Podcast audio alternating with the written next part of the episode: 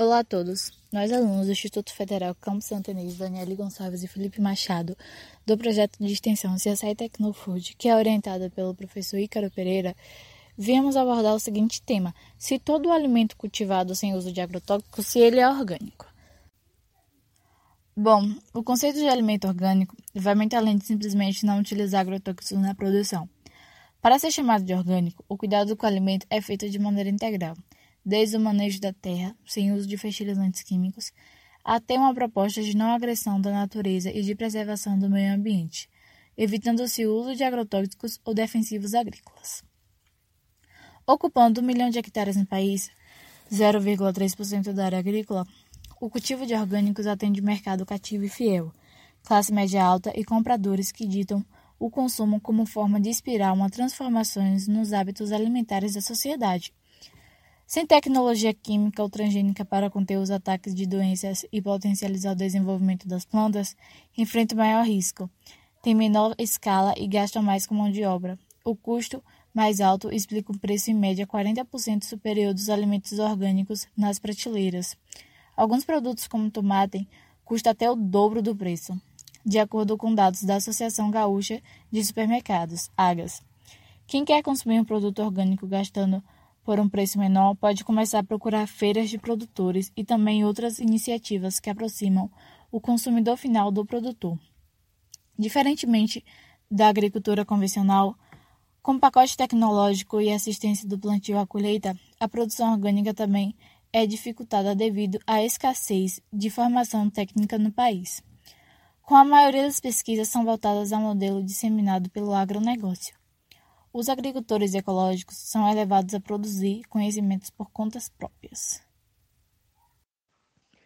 Bom, agora eu vou falar sobre a legislação brasileira que regulamenta a produção orgânica. Em 2013, o governo federal criou o Plano Nacional de Agroecologia e Produção Orgânica, Planapo. Foi através da Planapo que uma série de medidas puderam ser articuladas juntamente com 10 ministérios, formando ao todo 125 iniciativas nas áreas de produção, uso e conservação de recursos naturais, conhecimento, venda e consumo. Um ponto que é necessário salientar é que o produtor deve fazer parte do Cadastro Nacional de Produtores Orgânicos, pelo qual é possível se obter um certificado a partir de três mecanismos que eu vou citar a partir de agora. O primeiro deles é o que nós chamamos de auditoria. A concessão do selo CISORG é feita por uma certificadora pública ou privada credenciada no Ministério da Agricultura.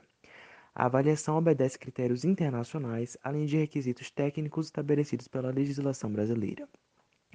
O segundo ponto é o controle na vinda direta.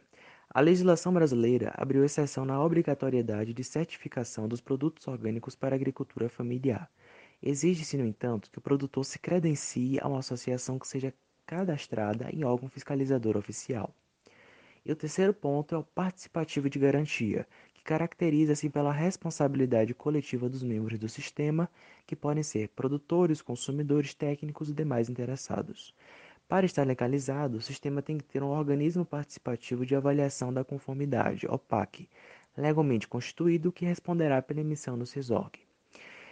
É, é sempre bom lembrar que a agricultura orgânica ela vem sendo desenvolvida desde a década de 1920 na Inglaterra ela aos poucos chegou na Europa Ocidental, por volta das décadas de 60 e 70 alcançou os Estados Unidos, posteriormente o Sudeste Asiático e muito tardiamente chegou nas regiões sul-americanas, com destaque para o Brasil e para a Argentina.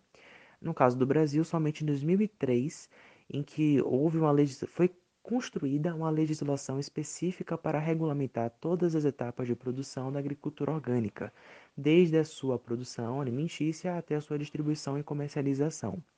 Alguns anos depois, por volta de 2007 e 2008, houve um novo decreto dessa legislação, pela qual foi possível a formação de nova, novos organismos e novos certificados que pudessem beneficiar os agricultores orgânicos diante de todas as suas adversidades.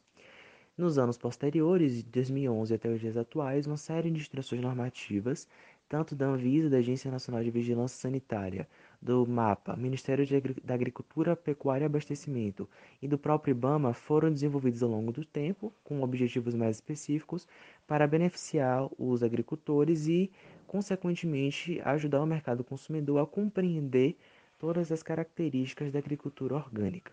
Como dito antes, com a legislação própria desde 2003, a produção orgânica passou a ser certificada obrigatoriamente desde 2011 no mercado brasileiro, com ser específico para o consumidor identificar o produto.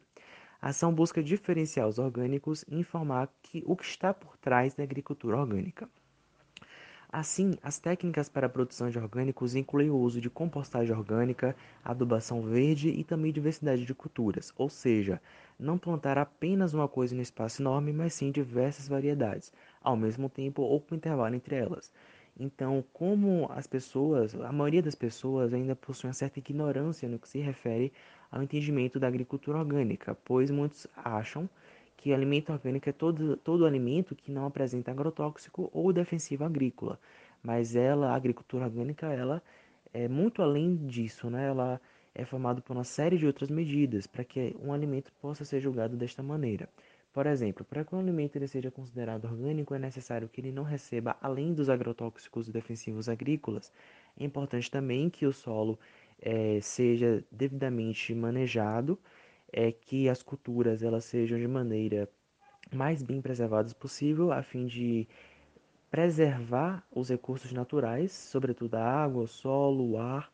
Então, uma série de características envolve a produção orgânica, é, sobretudo no que se refere à preservação do meio ambiente é, e de produzir alimentos que não possam, não possam oferecer riscos à saúde dos seus consumidores.